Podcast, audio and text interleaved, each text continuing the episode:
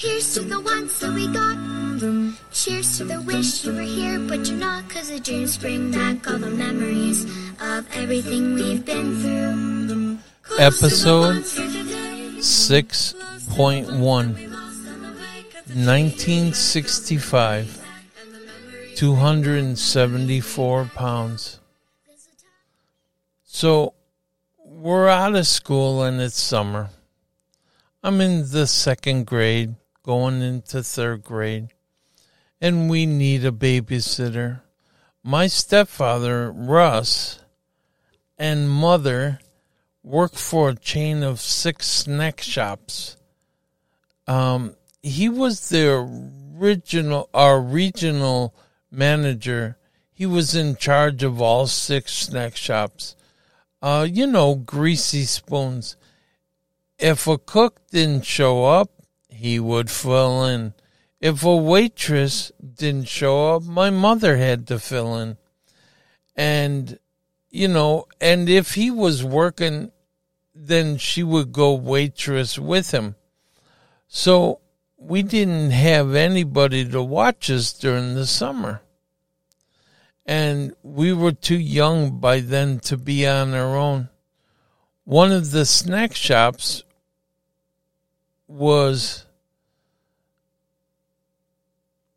well in located in Cicero, Illinois. And uh, you've heard me mention Cicero many times before.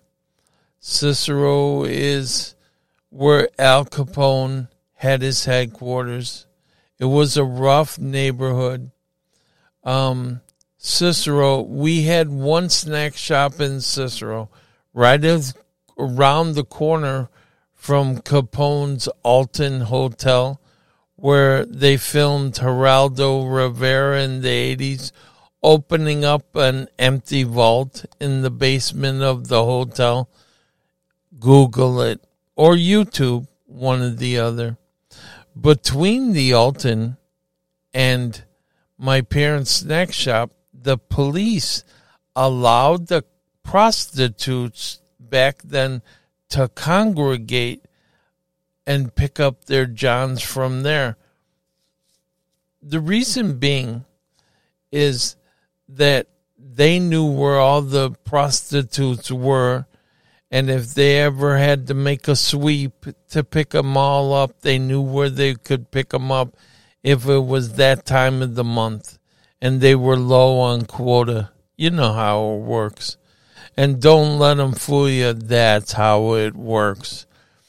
So my parents let them come in when it was cold and, you know, to kill time until they had to get back out there and get some coffee in them so that they can make it through the rest of the night.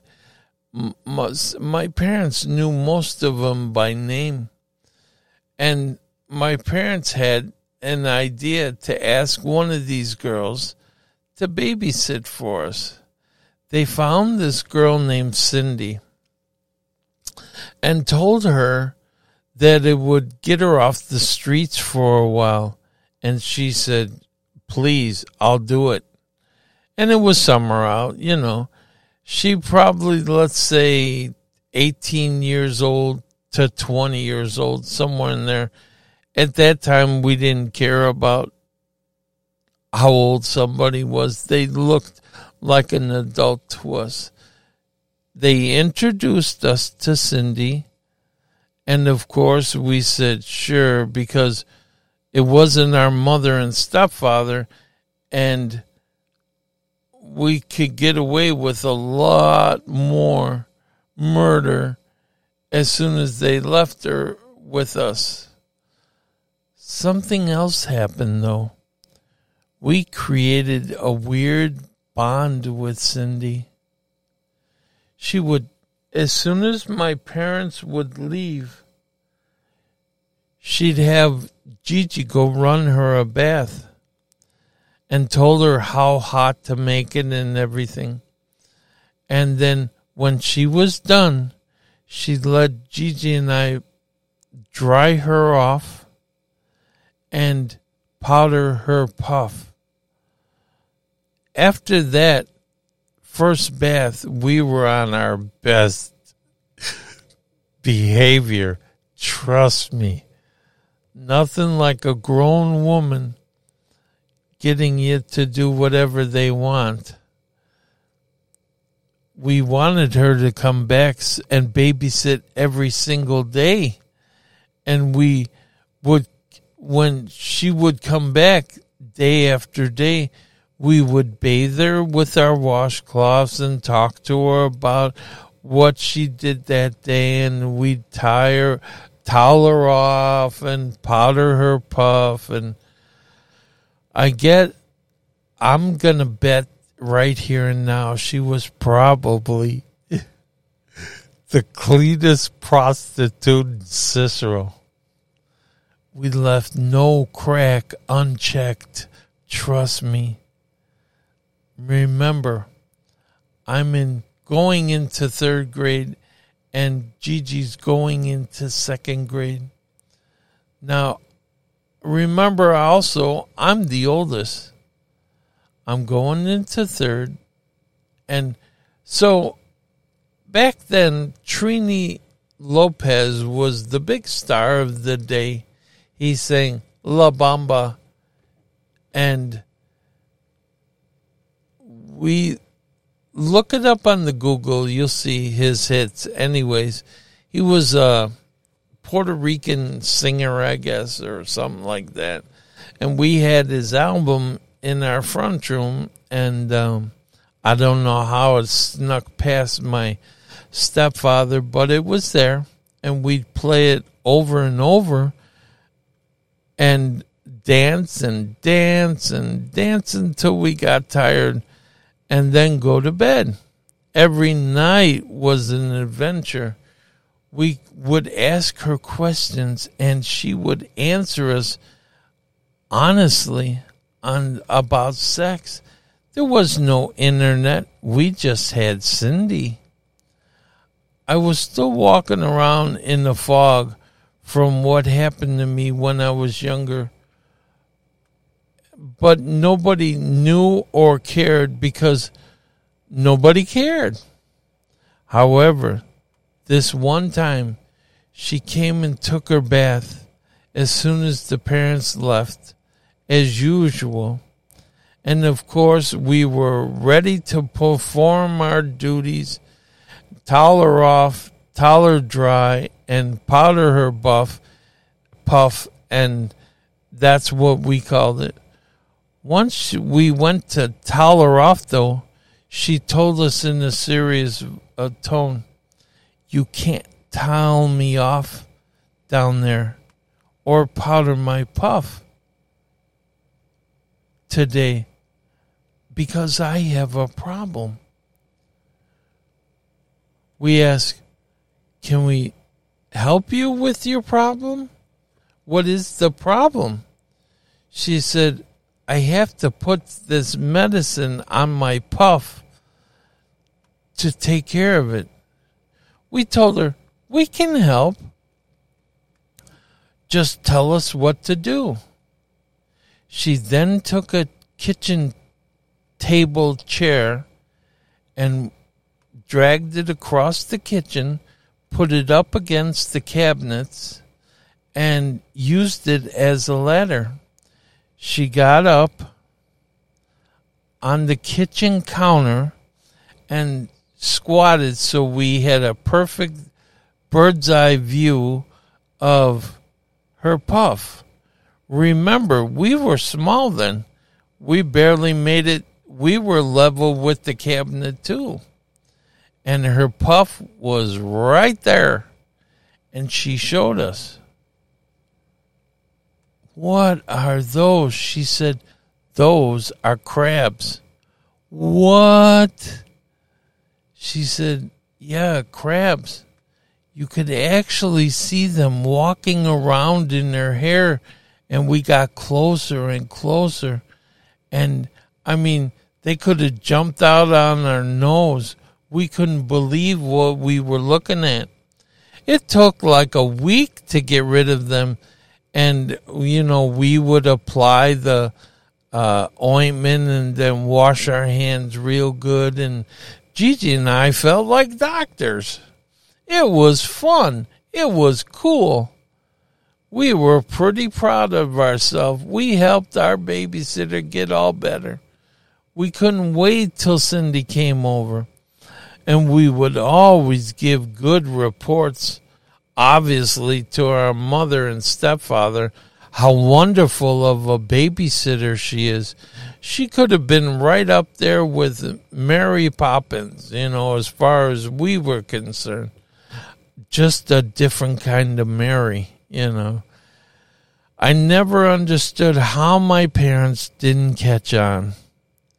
But you have to understand they were so busy working as long as we gave good reports, that's all they cared. They wanted everything to work. They wanted it to. One time there was a traveling fish pond. Do you know what that is? No. I'm glad you asked. What is it? You said. And uh, it's an above ground swimming pool they would put up and they would stock it with fish, rainbow trout and then for two dollars each, they would give us a pole, line, hook, and a worm. You know, all the worms we needed, and but the only thing was a limit of three fish each. I begged Cindy, please, please. I've only gone fishing once in my life and it didn't turn out well. Go and find the episode Gone Fishing. You'll see. Anyways, please, please, please, Cindy, please. I gave her my fake cry. I've only been, I told you that we didn't have any money to go fishing. She took us, anyways. She took us just to look. Well, that's worse. You know, you see, all, I mean, the place was stocked with fish and there was hundreds of fish and it smelled like fish when I was hanging my little head over to see all the fish. Hundreds of them. And I still remember that smell to this day. I was watching all the other kids with their fathers teaching their sons how to fish. And all I could do was watch.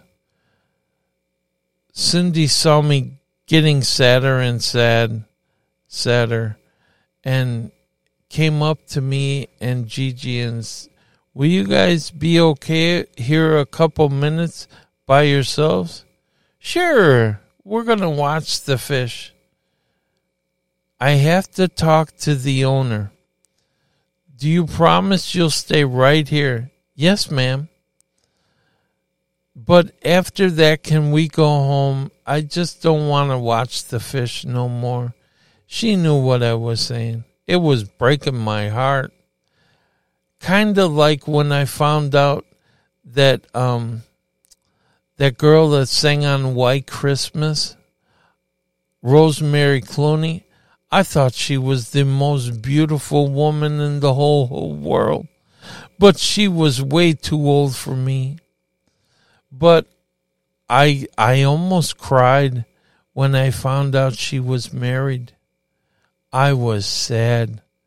And I didn't want to watch that every year anymore because it hurt my heart to watch her be with Bing Crosby and it killed me to watch her with another man. I was in love. Is that cute? Anyways, Cindy went over and talked to the owner. And then I lost sight of him. I went back to hanging my head over and looking at the fish. Cindy came back from talking to the owner and she had two poles for us my sister and I were able to fish for free all afternoon for free. We even brought the fish home that we caught. We only caught two, one each, and They died in the bucket eventually because we didn't know what to do with them. And from there, and nobody was going to, you think my stepdad was going to clean them and help us? No way. So they were out in the backyard hidden, dead. Anyways, I loved my babysitter almost as much as Rosemary Clooney. Looking back at all these events, my stepfather was quite the pervert. You know, when they would leave us alone, of course, we're curious kids. We're going to go through all their drawers and look at this and look at that. Well, he had these playing cards with different sexual fornication positions. Like the 10 would be a missionary position, the queen would be a different position, and a king, and so on and so on. You get the idea. You don't need a picture painted. One time when she came to babysit, and we were doing our bathing routine, then we started playing little games like hide and seek, and I was hiding in my parents' room. When it was over, she didn't find me. I brought out the deck of cards that I had found in my stepfather's dresser drawer. I asked, What is this? She said, That's sex. That's what I've been telling you about. She says, Do you want to do sex? I said, I guess so. She said, Pick a card. I'm in third grade almost now. Are you kidding me? I knew nothing about positions. Believe me, kids nowadays would laugh at this if they heard this. Oh, this is a lie. All he had to do was look on the internet. No, it was 1960 something.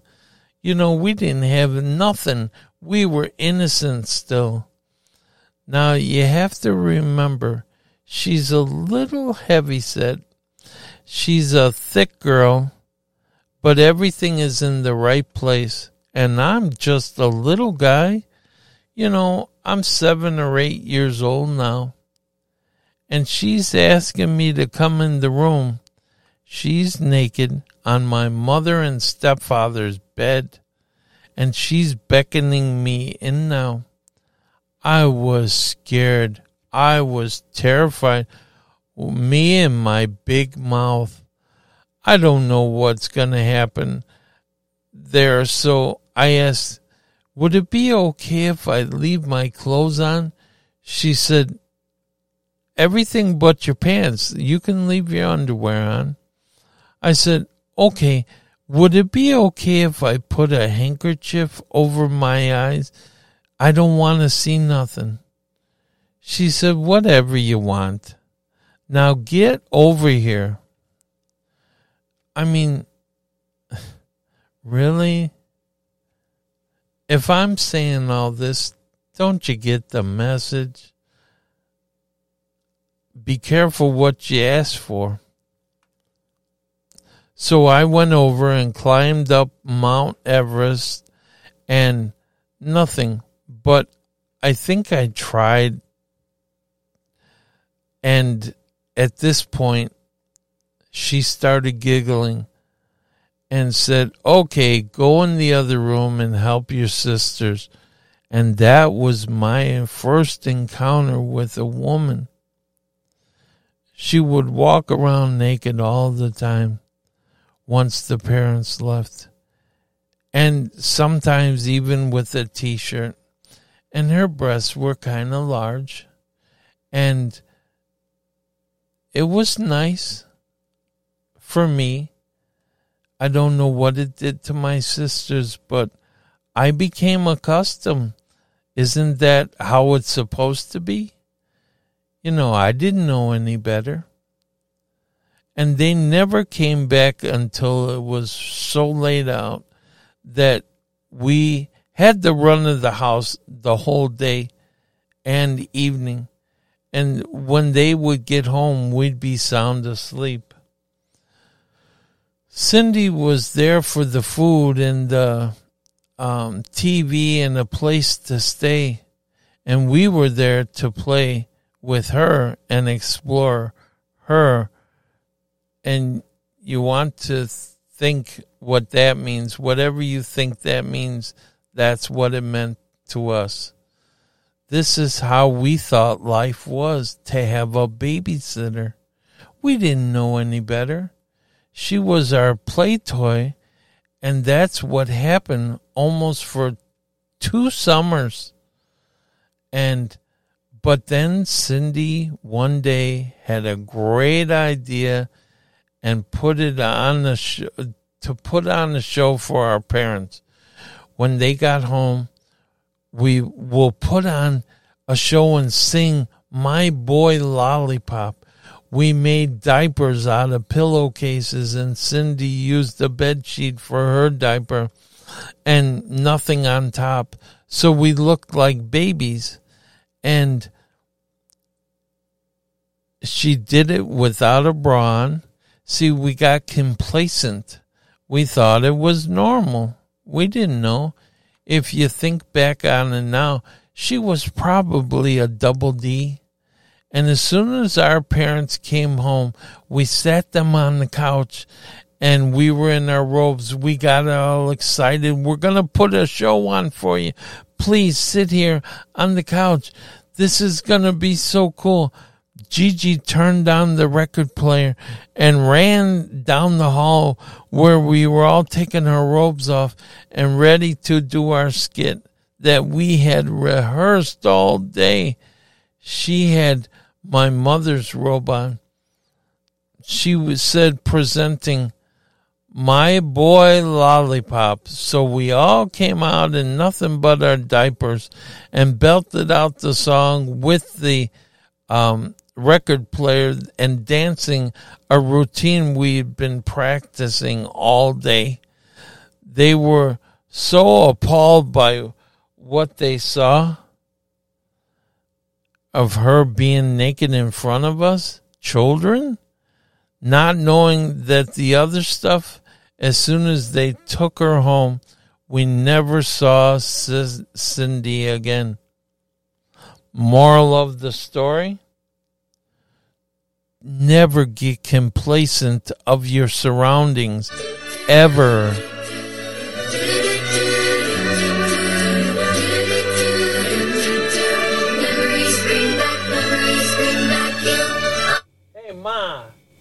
Please be quiet. I'm trying to do a podcast down here.